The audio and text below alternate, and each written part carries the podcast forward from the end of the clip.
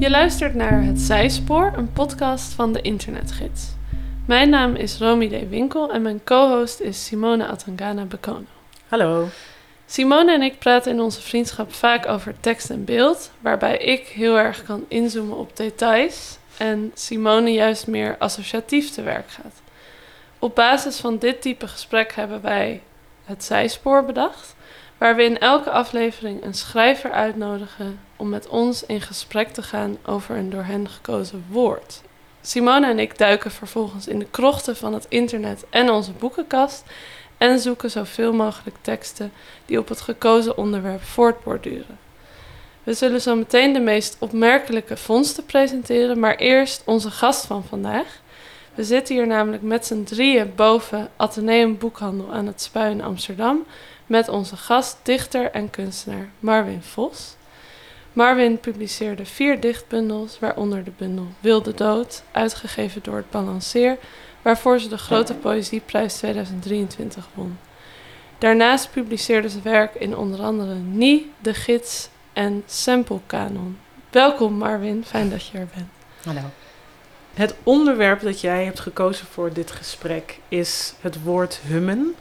Kan je ons iets vertellen over waarom je deze keuze hebt gemaakt?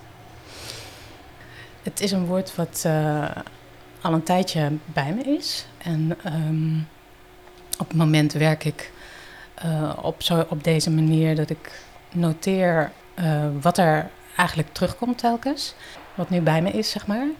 Maar op een gegeven moment merk je van, oh, dat hummen komt telkens terug. Of je schrijft inderdaad, je maakt een notitie van waarin dat voorkomt.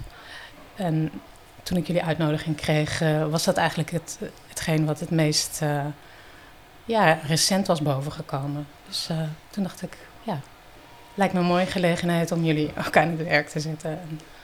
En als je zegt meermaals tegenkomen, kom je dat dan tegen in dingen die je leest of op andere manieren? Op allerlei manieren, ja. Dingen die je leest of hoort of aantekeningen die je doorkijkt. Of, het is natuurlijk niet alleen hummen, het zijn ook allerlei synoniemen van hummen.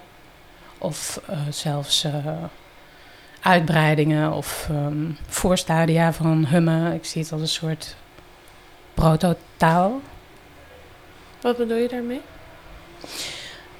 Als iets wat voor de gearticuleerde taal is. Mm. Dus woorden, zinnen, dat noem ik dan nu zo even de gearticuleerde taal. Dus dat is heeft al een soort vorm. En hummen kan nog van alles zijn. Of het kan het ook blijven. Het kan iets anders worden. Mm. Ja, dus in beweging heb je ook een soort hummen. Kun je ook een soort hummen hebben. En dat zouden bijvoorbeeld struikelen kunnen zijn. Ah, dus dan zie je het toch als echt een soort onderbreking van... Want zo zie ik struikelen zo van... Klopt, ja. Dat is wel grappig. Nou ja, het kan hè. Het kan van alles zijn. Ik had ook... zaterdag was ik op een... naar de expo van Meredith Monk in de Oude Kerk. En ik hou al heel lang heel erg veel van haar werk. En zij heeft heel veel humming songs. Maar ik luisterde ook weer naar een ander stuk van haar online. Op YouTube is dat te vinden. Dat heet Hock It, of Hock It dus. En dat is eigenlijk ook een soort... Dat is misschien eigenlijk meer zoals struikelen. Of in ieder geval, het is onderbroken. Het is hummen kun je met meerdere tegelijk doen. Maar Hock It is elkaar afwisselen. Dus de ene stem zegt iets en dan de andere stem. En zo kun je op elkaar inhakken. Ah, zo. Ja, ja, het is waanzinnige timing. Maar om terug te komen op... Ja, uitbreiding, hummen, struikelen, murmelen, mompelen en non-verbale taal is dat ook. Dus dat gaat eigenlijk ook de hele tijd zo door. Ja, ja, dan word je, dat bedoel ik met gevoeligheid, dat je steeds meer dingen, dat je aftast van past dit erbij of zo, dat gaat allemaal niet bewust, maar ja, je wilt toch bent iets aan het vormen of zo. Je kent dat dan misschien wel als... Ja, het doet me een beetje denken aan dat als je... In ieder geval dat als je thematisch in ieder geval ergens mee bezig bent... dat je dan vaak die dingen dan terug gaat zien in... Inderdaad wat je net zei, in teksten, maar ook gewoon op straat... terug hoort in gesprekken. En dan wordt de aanwezigheid van zo'n woord of thema, omdat je er zelf in je werk mee bezig bent, ook veel groter in de wereld om je heen of zo. Ja, dat het wordt een soort lens bijna, waardoor je het bekijkt misschien, of tot je neemt. Of ja, nou, gevoeligheid vind ik eigenlijk het beste term daarvoor. Misschien is dit een goed moment om mijn bevindingen tussen aanhalingstekens te delen. Ik ben eigenlijk gewoon heel droog begonnen bij de etymologie van hummen. Het gaat hier om een onomatopee, dus een klanknabootsing. En daar is in 2002 in het tijdschrift Onze Taal het volgende over geschreven. Tussenwerpsels vertegenwoordigen het simpelste stadium van klanknabootsing. In een volgende fase gaat de klank een zaak aanduiden en wordt het tussenwerpsel dus een naam. Dat gaat als volgt: koekoek roept de vogel en de vogel die koekoek roept wordt de vogel koekoek en uiteindelijk de koekoek.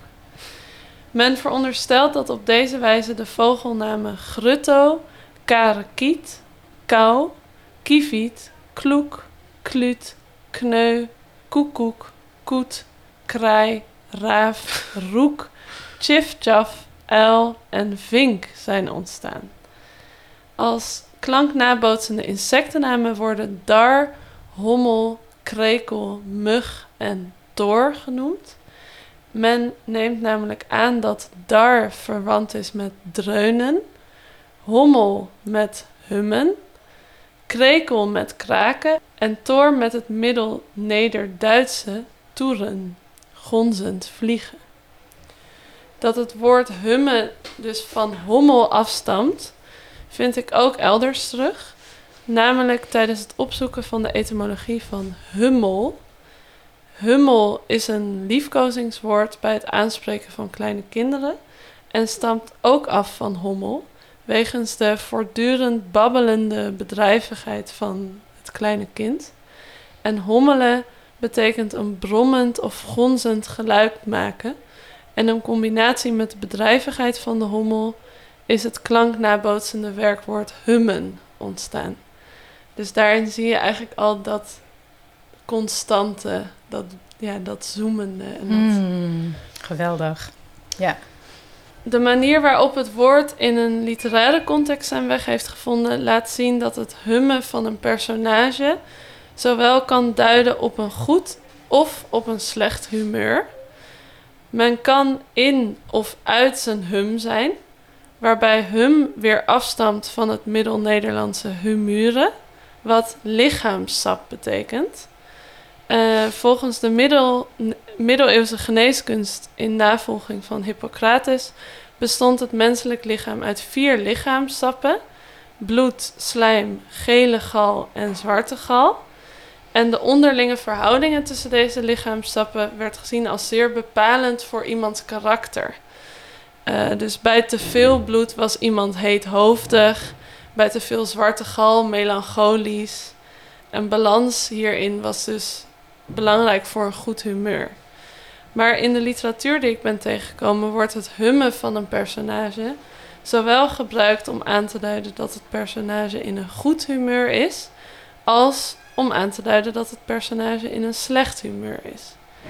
Zo schreef Jacques Vogelaar in 1991 in het tijdschrift Raster het volgende: dat plan ga ik vandaag ten uitvoer brengen.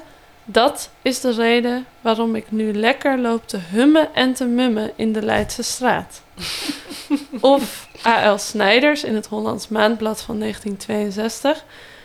De voorzitter was buitengewoon vriendelijk, maar vernietigend natuurlijk.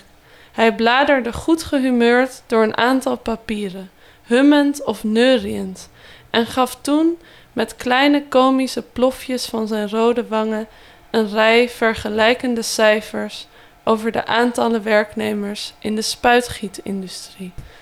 Dit zijn dus 2 voorbeelden waarin hummen gebruikt wordt om te laten zien dat het beschreven personage in een goed humeur is.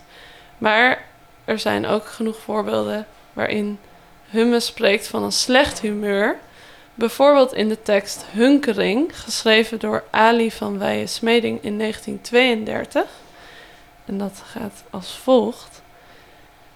Vader heeft al 2 maal een beetje as van zijn sigaar afgedaan en nog niet geantwoord. Akelig lang denkt hij na.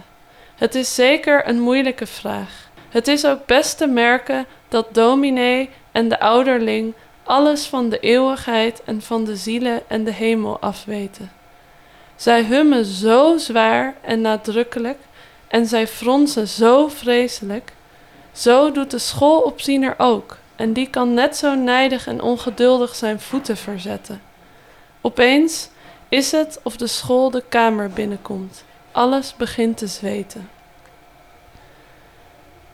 Ik heb het idee dat hummen soms neurieën impliceert. Wat weer duidt op een goed humeur. Of kan duiden op een goed humeur. Maar dat het ook vaak achter elkaar zeggen kan betekenen. Wat misschien vaker duidt op een pijnzend of chagrijnig moment. Mm-hmm. Dus daar zie je heel erg verschil in het literair gebruik van het woord hummen. Ik vond ook een gedicht van Lucas Heers uit 2006, getiteld 15 Vadem Diep. En ik lees daar een kort stukje uit voor. Suggereren dat er iets ontbreekt, vergeten is. Vandaar dit schrijven, perfecte flaneur. Het hummen van de melodie, mijn lippen rijst papier. Het maakt niet uit dat ik de stad oppak en blaas. En wat mij opviel tijdens het onderzoek is dat er, net zoals hier, meermaals een verband wordt getrokken tussen flaneren en hummen. Wat op zich goed te begrijpen is als we kijken naar de gangbare definitie van flaneren. Wat neerkomt op een soort zorgeloos wandelen, zien en gezien worden. En hoe beter de aandacht op jezelf te vestigen dan te hummen. Dat het een soort nauw verband houdt met zingen en een beetje zo pompidompidom op straat lopen. Ja. En dat het toch ook wel iets performatiefs heeft naar de buitenwereld. Van ik loop hier gewoon op mijn dode gemakje. Ja, ik vind dat dus grappig, want als je dat zegt, dan denk ik, als je het dan met flaneren, als je het daaraan koppelt, dan zou ik bijna denken dat het onbewust wordt gedaan. Dus dat het hummen een onbewuste gewoon geluid ja. is. Dat voortkomt uit dus dat in je nopjes zijn.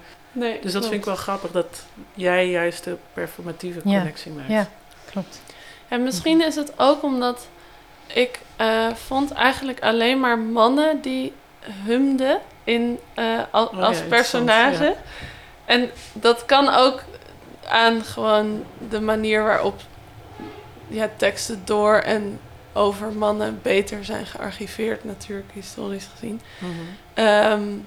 Maar daar, en flaneren is natuurlijk, de flaneur is natuurlijk een figuur dat van oudsher ook altijd als man is aangeduid. Dus ik moest, misschien komt het daardoor dat ik gewoon dacht, al die hummende mannen die maar een beetje in hun nopjes aan het rondlopen zijn.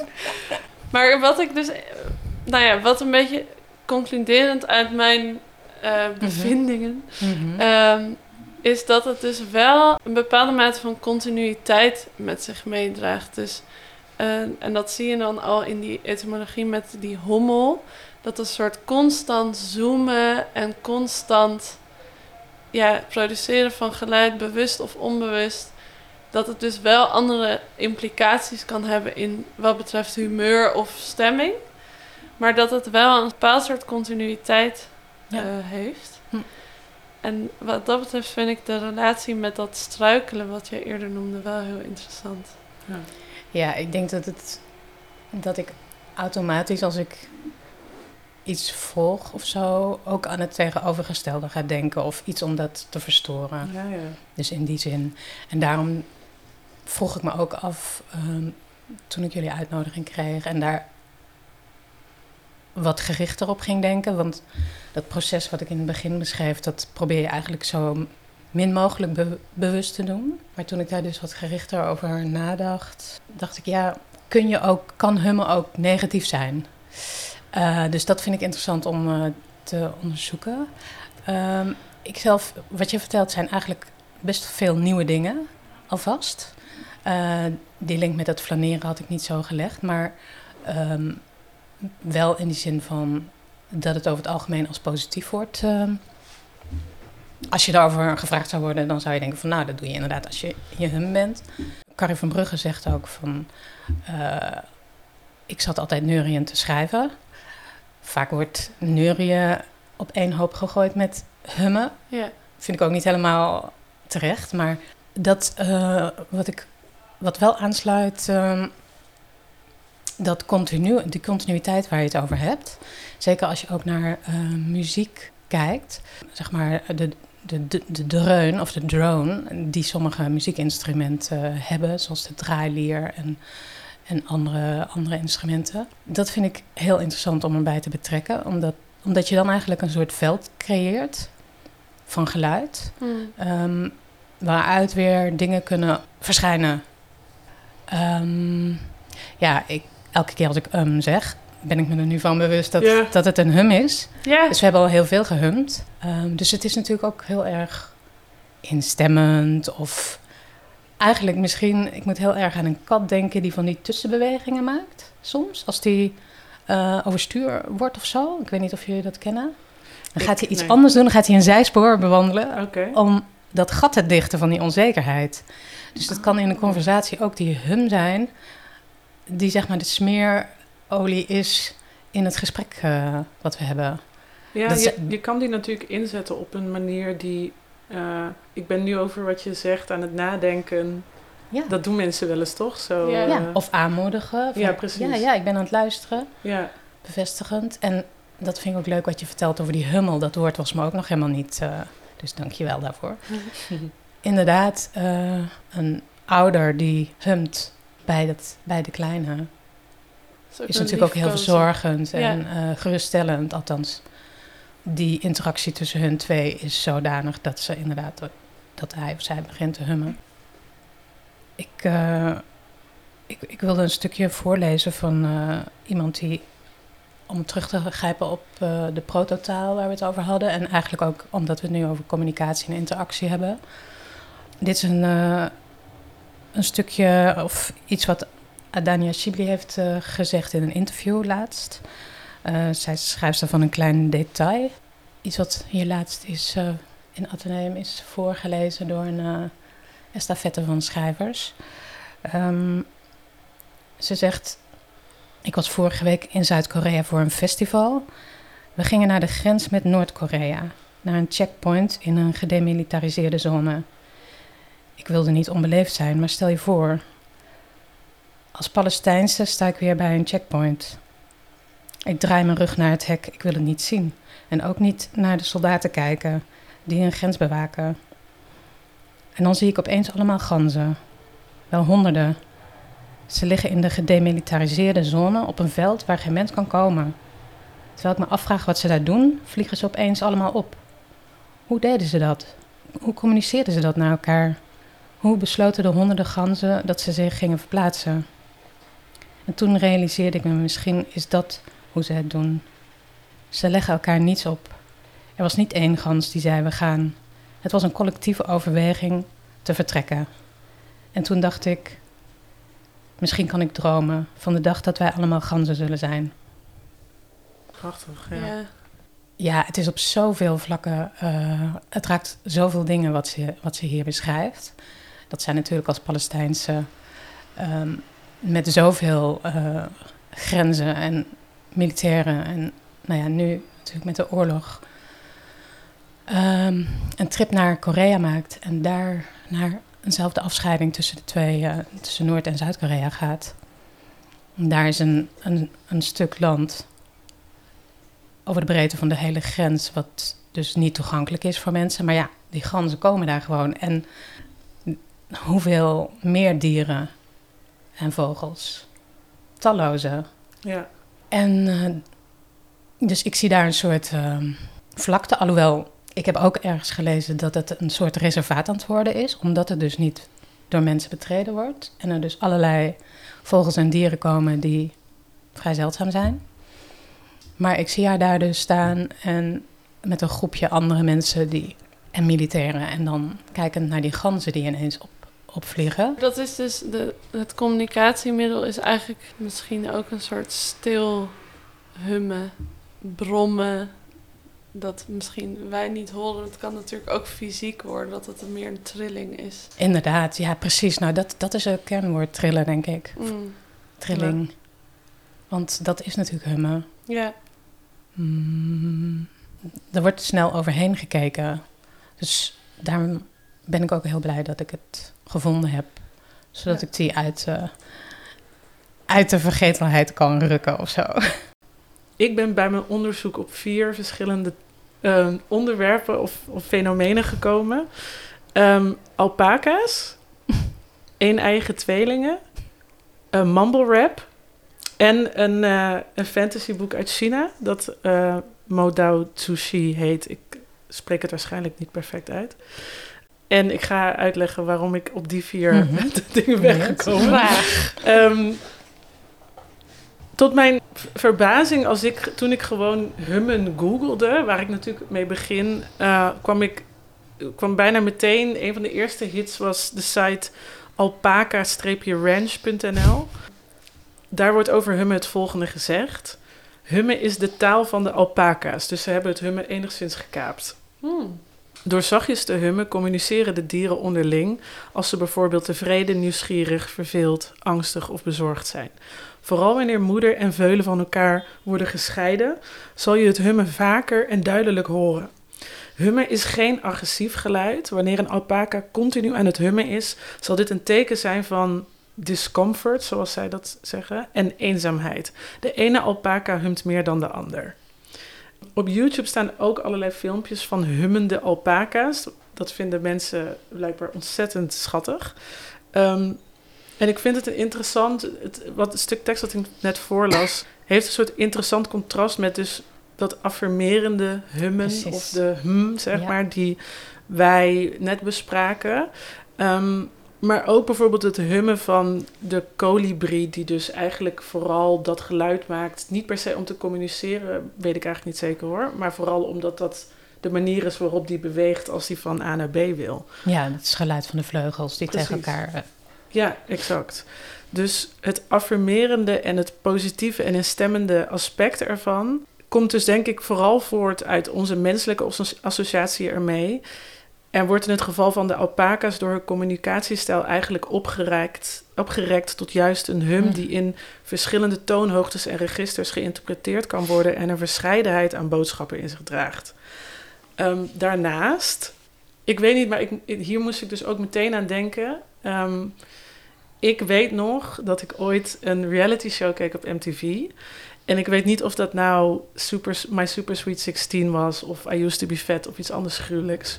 Maar daarin werd aandacht besteed aan een een-eigen tweeling van rond de 20, 2 mannen. Die door een cameracrew in een woonkamer werden gevolgd, of in ieder geval in een huis. En aan het publiek vertelden ze dus in die docu, of reality docu, dat ze middels gehum eigenlijk konden communiceren. Dus ze maakten een hummend geluid als ze bijvoorbeeld honger hadden, een andere kanaal op de televisie wilden bekijken, of als ze naar bed wilden. En ik kon er geen materiaal meer van vinden, maar ik was daar destijds dus echt door gefascineerd. En ik denk dat het daarom zo bij me is gebleven. Niet per se het aspect van een-eigen tweelingen, maar dat je dus iemand in je leven hebt of dat je zo op iemand bent afgestemd. Dat je dus alleen een klank hoeft te uiten, waardoor die persoon begrijpt wat jij nodig hebt of bedoelt. Of frequentie dus, trilling. Precies, ja. Dat meer iets... lichamelijks wordt. Exact. En dat daar een soort afstemming is door gewoon diepe kennis van elkaar. Ja. Ik moest dus ook denken aan mumble rap. En dat komt omdat... Wat is een mumble rap? Ja, mumble rap is dus een subgenre van... is niet een subgenre van hiphop, maar het is een rapstijl in de hiphop. Dus die kwam op in begin jaren 10... vooral op Soundcloud, waar niet getekende rapartiesten en hiphop producers mixtapes en beats delen. En artiesten die in die stijl rappen en ondertussen heel groot en bekend zijn geworden zijn Future, Young Thug en The Migos. En ondertussen is het misschien wel de meest populaire en gebruikte vorm binnen het trap-subgenre. Future zou in het nummer Tony Montana van het album Pluto, dat is een ondertussen vrij iconisch album, een van de eerste rapartiesten in de mainstream, of in ieder geval in de hip-hop mainstream zijn geweest, die op vrij onbegrijpelijke, maar zeer aanstekelijke wijze niet leunde op het traditionele gestunt van lyrical rap, dat belang hecht aan juist meer eloquentie en intelligente verwijzingen en taalkennis. In plaats daarvan lijkt het hele nummer bijna opgenomen te zijn in een staat van een soort dronkenschap. Daar wordt binnen de mumble rap ook vrij veel aan gerefereerd, aan alcohol, drugsgebruik of misbruik. Zijn woorden komen een beetje zijn keel uitgesleept. Teksten zijn vaak grof, lomp. Soms lijkt hij halverwege verses in slaap te vallen. En toch is er een soort energie. Dus mumble rap wordt heel vaak gezien als meer een soort stijl die leunt op wat ze dan vibes noemen. Dus een bepaald gevoel, een bepaalde trilling. Energie. Ja. Precies, een bepaalde trilling. En daarmee dus een soort verdeling heeft gezaaid onder hiphopfans en hiphopmuzikanten zelf. Omdat rap van oudsher dus leunt op een soort taalvirtuositeit. Ja. En dus ook automatisch verstaanbaarheid. Er is best wel wat over mumble rap geschreven en ook over trap, maar daar ga ik niet diep op in. Maar Notes on Trap van Afro-Amerikaanse universitair docent Jesse McCartney is een heel goed stuk. Maar wat ik dus zelf heel aantrekkelijk vind en waardoor ik ook die associatie maakte aan in ieder geval de betere of in ieder geval geslaagde voorbeelden van mumble rap, is dus dat het soms niet meer is dan kreten of het, wat ik dan zou zeggen, het vormen van wat een woord zou kunnen zijn. Mm-hmm, mm-hmm. En daarmee kan het dus toch een gevoel, een sfeer of energie overbrengen. En kan alsnog zeer scherpe teksten genereren. Alleen dan minder, hoe zou ik het zeggen, uitgebreid en wat is afgesloten. Ja, of meer gecureerd misschien dan bijvoorbeeld rappers als Jay-Z of Kendrick Lamar bekend om staan. En de charme daarvan, want ik hou best wel van lompe directheden, is precies dus waarom ik die associatie maakte. Dat is interessant. Ja, want mijn vraag was dus, is hummen net zoals mumble rap niet ook een soort uiting van vertrouwen in de luisteraar en daarmee dus de co-producent van de context waarin je je middels niet meer dan die klank kan uiten? Een vertrouwen dat de ander geen gearticuleerde woorden van je nodig heeft om toch te begrijpen wat je wil overbrengen. Maar dit gaat dus heel erg uit van hummen als communicatiemiddel. Daarnaast dacht ik toen nog, men uit zich natuurlijk vaak monosyllabisch en al helemaal met klank in plaats van met woord. Als men te moe of te afgeleid of te cool of misschien zelfs wel te emotioneel of aangedaan is om te spreken. Dus geen moeilijke metaforen of goede articulering van woorden met 7 lettergrepen, maar of slat. Ik denk dat die verstaanbaarheid ook wel belangrijk is. Kern. Ja. En dat je zou natuurlijk... Of onverstaanbaarheid. Precies. Ja, precies. En je zou kunnen zeggen dat die onverstaanbaarheid natuurlijk ook een soort radicaliteit met zich meedraagt door gewoon te zeggen, ik ben hier, absoluut. Je verstaat niet wat ik zeg, maar... Absoluut. Die onverstaanbaarheid vind ik dus als ingreep heel interessant in teksten. Ik probeer dat natuurlijk ook op andere manieren door meertaligheid. Vooral talen die ik absoluut niet ken. Ik weet niet hoe jullie er tegenaan kijken, maar ik vind het heerlijk om in een omgeving te zijn waarin mensen praten die ik niet kan verstaan. Ja. Dus het verlost zijn van betekenis van wat er gezegd wordt is wel iets wat ik opzoek en probeer in mijn werk te brengen. Omdat het denk ik ook een pauze kan geven. Dus er is een soort spanning, denk ik, tussen dat gat wat in een interactie die als ongemakkelijk wordt gezien. En ook pauzes stiltes die er juist mogen zijn. Of die je juist er wil inbrengen. En die dus veel meer ambiguïteit dragen. Of die zelfs inderdaad onverstaanbaar zijn.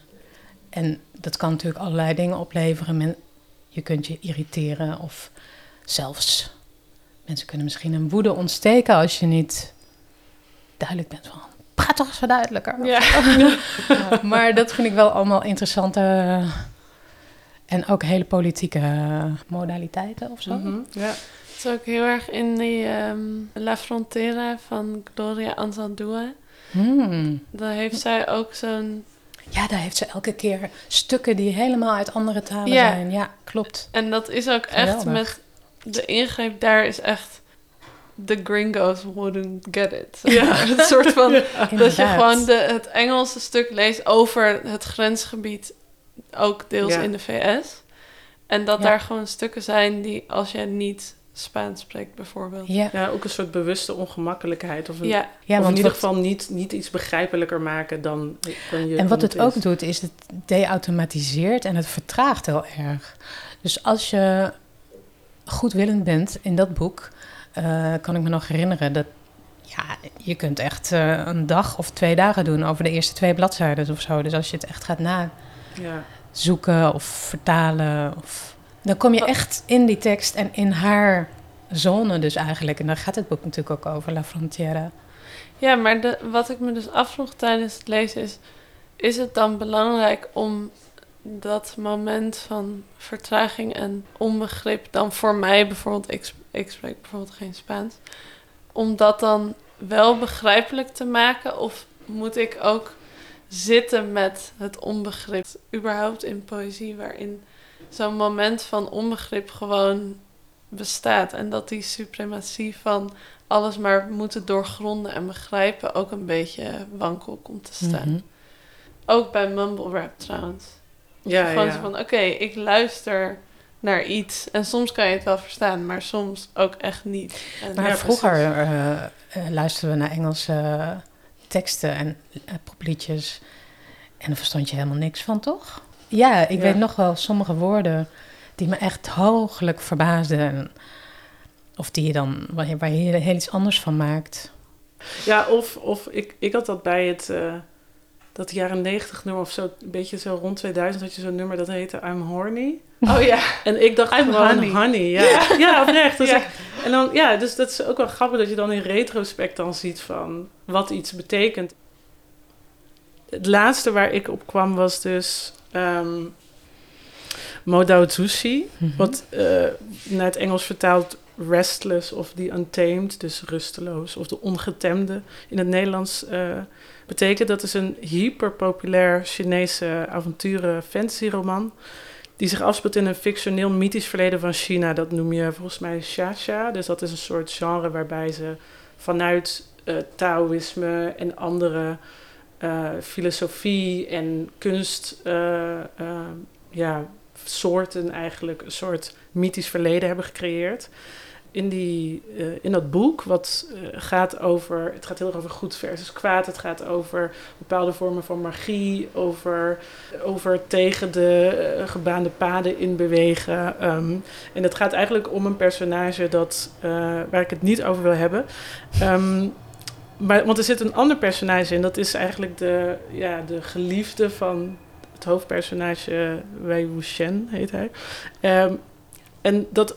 Die geliefde van hem, die praat het hele verhaal lang heel erg weinig. En 90% van de tijd reageert hij op vragen of in gesprekken zegt hij... hoe moeilijk of meerlagig of ergerlijk ook, niks anders dan...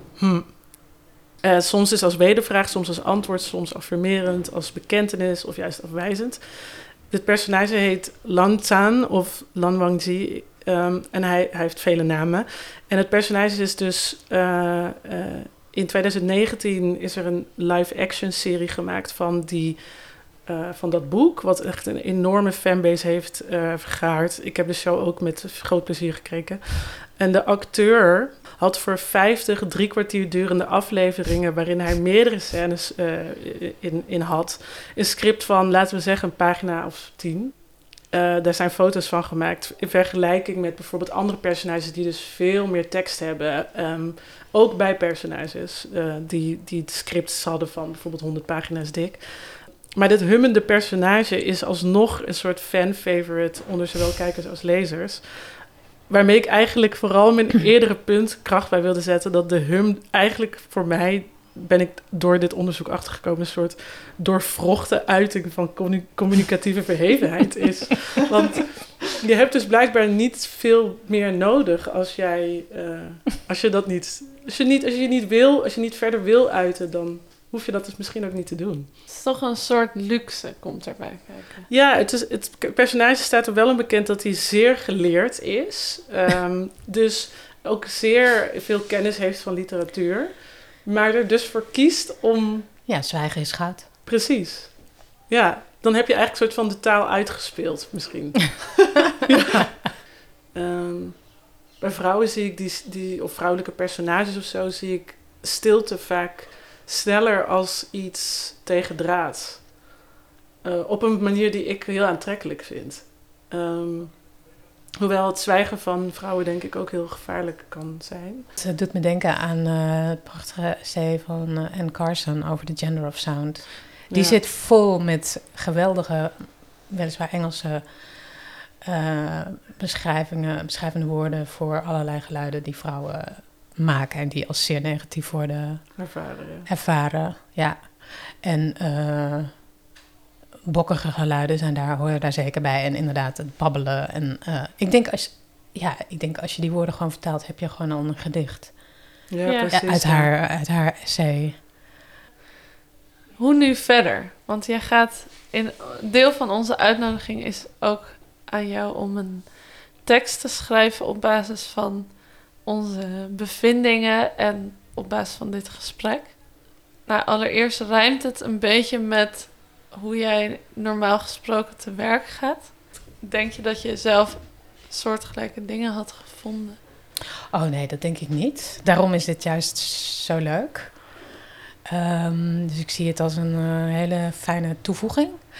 En ja, voor de tekst die ik zal maken ga ik er zeker uit putten. Een van mijn vragen was trouwens nog, dat wilde ik net nog zeggen, van kunnen dieren hummen? Maar ik weet nu dus ja, de alpaca's kunnen hummen. Dus dat is ook al heel interessant en er zijn allerlei dingen. Dus ja, ik vind het echt een verrijking natuurlijk om dat woord maar eens te gebruiken, om dit allemaal te hebben gekregen van jullie. Dus ja, wat ik in het begin al zei, zelf is mijn werkwijze dat in dit geval dan dat ik dat iets trager en minder bewust probeer te doen. Ja, soms als je heel erg bewust met iets bezig bent, dan zit je snel op een bepaald spoor en ik wil het graag liever wat verder open houden. Maar het heeft wel zeker overlap. Het materiaal is heel fijn. Ik vond het ook een heel fijn gesprek. Ja, ik denk dat we echt een gesprek hadden. En het hummen nu heel anders is geworden voor ons allemaal. En alles wat erbij komt kijken. En ook wat je op het laatst nog zei over stilte. Ik ben natuurlijk bijna nooit in het openbaar. Dus dat is ook een soort zwijgen. Maar dan heb ik dat nu dan toch wel gedaan. Omdat ik jullie idee zo...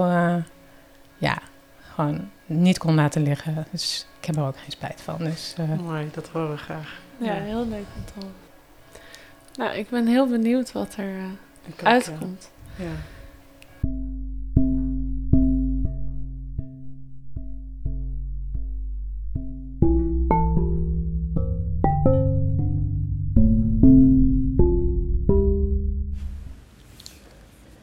Je humt niet instemmend. Je weet niet of het van buiten komt of van binnen. Achter je hoor je de drie gidsen eenstemmig iets mompelen. Een laag, zangerig gehum als van krekels. Je herkent bij jezelf het wegzetten van het vreemde als dierachtig. I'd rather humble be. I'd rather mumble humble be. Je pikt een geluid op uit een veld vol ruis. Je blijft bij de bij. Een kleinigheid. Alpakas hummen onder elkaar wanneer ze ongerust zijn. Wanneer je het hoort, irriteert het je. Zelfs als het geen zingen is, maar hummen, kan het nog te gelde worden gemaakt. De ganzen in de gedemilitariseerde zone vliegen als op afspraak geluidloos op. Waarom Bartleby's paresia terugkeert en mijn boven vrijmoedig spreken uitlicht. Het humde net boven de huid in contact met het zoomen eronder. Een neurosynchroon sonnetteren. Hummen alpakas in het wild? Het praat nog zwijgt, maar laat een constant hardnekkig gemurmel horen. Een levensvorm als een lopend vuurtje dat zelfs in het dik van cooptatie het vermogen van het systeem om het op te nemen overtreft. Is hem een plaats? Boven de opaque performance van alpakas verkiest zij een howl die uitbreekt, desnoods een jodel. I am horny, geeft ze. Er is adem hoorbaar in haar woorden. Je weet niet hoe lang je al niet meer kunt instemmen met oproepen tot menselijke waardigheid en de bijbehorende verwijten zoals schaam je bij het volgende schandaal of aanslag en je je meer thuis voelt bij One day all of us will be geese, dat Adania Shibli opmerkt wanneer ze tijdens een literaire trip in Zuid-Korea op een excursie naar de gedemilitariseerde zone tussen Noord en Zuid zich afkeert van de grens en in het verder ontoegankelijk gebied honderden ganzen ziet die daar gewoon kunnen komen en die ineens, zonder gebod of oproep, opvliegen en vertrekken. Zo'n taal, zegt ze, zo'n communicatie doet me hopen dat we eens zullen zijn als ganzen. Misschien is het deze verbinding die je probeert te benaderen in een poging tot een gedicht om dichter bij Gaza te komen. Ook al schaam je je om de futiele aanleiding, het zien van een haagbeuk vol goudgele bladeren tijdens een wandeling in het park, waarmee het gedicht begint. Maar juist gevoelens van futiliteit opnemen als zeker teken van ondermijning van de gewone gang van zaken. De korte zwart-witfilm Le Retour des Femmes Colibri beschrijft een fictieve ontmoeting tussen Josephine Baker, Suzanne Césaire, Frida Kahlo, Paulette Nardal en Jeanne Nardal. Het eerste congres van zwarte schrijvers en kunstenaars in 1955 in Parijs werd georganiseerd door vrouwen. Zij waren niet op het podium te zien en in de geschiedenis van de negritude-beweging zijn ze lange tijd vergeten. In 2022 maakte Patricia Kaarsenhout naast deze film ook een serie montages over deze vrouwen, getiteld The Hummingbird Women. Dit is een montage van Jeanne Nardal, gekleed in een feestelijk zwart pak met uitbundige roze vleeskleurige ruches aan manchetten en kraag. Een krans van hummende kolibries om haar heen. Ze staat lachend, met een hand in haar zij, om haar heen een vervallen bouwsel met booggewelven, gras op de grond en rechtsonder bij haar voeten een kleine figuur. Jeanne en haar zus Pauline groeiden op in Martinique en studeerden aan de Sorbonne in Parijs. In 1928 begonnen ze samen met anderen het tijdschrift La Dépêche Africaine. Ineens dook dit woord op in het gesprek over hummen. Ze reikten je humeur, haakjes en hommel aan. In H-woorden is adem hoorbaar. Hummen opvatten als prototaal. Wanneer woorden nog niet of niet meer ter beschikking staan. Wat deed hotbed ineens hier? Een economische term, Engels voor broeikas of brandhaard. Eenzelfde dreun buiten van een trilplaat of wals op het trottoir, bediend door een stratenmaker. Wolken stof van het een of ander stijgen op tot het raam. Hotbed, noun, also hotbed, 1620s. An environment promoting the growth of something, especially something unwelcome. Heel de kamer zweten was de ongewone uitdrukking die het citaat van de jou onbekende schrijfster afsloot. Opduiken uit een veld, ademloos. Er is een verhaal over een kolibrie die bij een brand in het bos de dieren die wegvluchten voorbij vliegt de richting van het vuur in. Een jaguar die samen met alle andere dieren wegvlucht ziet de hummingbird telkens heen en weer vliegen en vraagt het vogeltje wat het aan het doen is. De hummingbird antwoordt: ik haal water uit de rivier en breng het in mijn snavel naar de brand om te doven. De jaguar glimlacht om de futiliteit ervan, maar de kolibrie gaat ernstig door haar aandeel te leveren. Dit zou het verhaal kunnen zijn waarop het gedicht uit de film is gebaseerd. En je kunt nu iets verhelderen in de opaakheid van de titel. De zwarte vrouwen die hun aandeel hebben geleverd om de haat te doven en om te zetten in diamanten. Je weet niets over H-woorden, behalve dat ze adem hoorbaar maken. Maar F-woorden zijn er om futiel en falen binnen te halen, in dit veld van ruis en betekenissen. Je kunt het je niet veroorloven, niet in menselijkheid te geloven, zolang het van mensen afhangt om oorlog en geweld te stoppen. Dit onderkennen moet hebben geleid tot pogingen om beslissingen, condities en regels boven dit alleen maar menselijke uit te tillen, door Verenigde Naties, internationaal strafhof, religies. De naam van het AI-programma, waarmee in een snel tempo doelwitten worden geproduceerd, begint met een H en betekent de gospel, Hapsara.